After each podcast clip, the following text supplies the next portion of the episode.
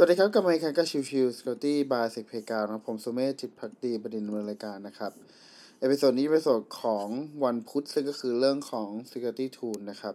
ก็จะต่อเนื่องจากเมื่อวานละกันก็คือเรื่องของตัว Firewall ทีนี้เราก็ถ้ามองเป็นที่ของ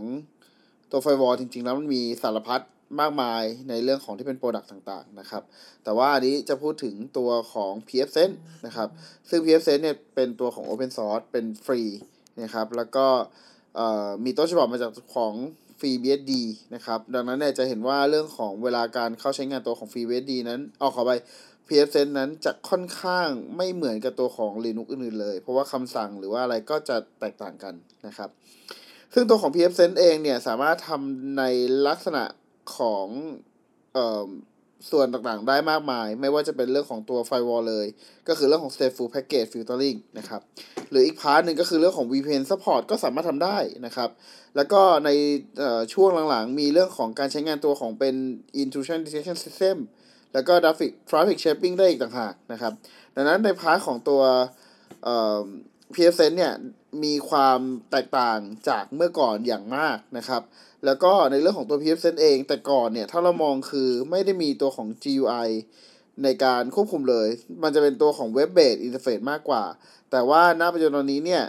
ต้องเรียกว่ามีการพัฒนามาอย่างต่อเนื่องนะครับ มีการ integration มีการทำอะไรหลายอย่างของอการทำงานเป็น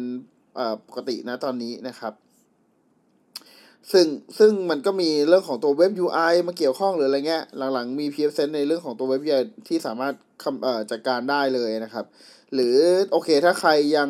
ถนัดเหมือนเดิม หรือว่ายังไม่สะดวกเข้าผ่านเว็บก็จะเป็นตัวของคอนโซลที่มีตัวของ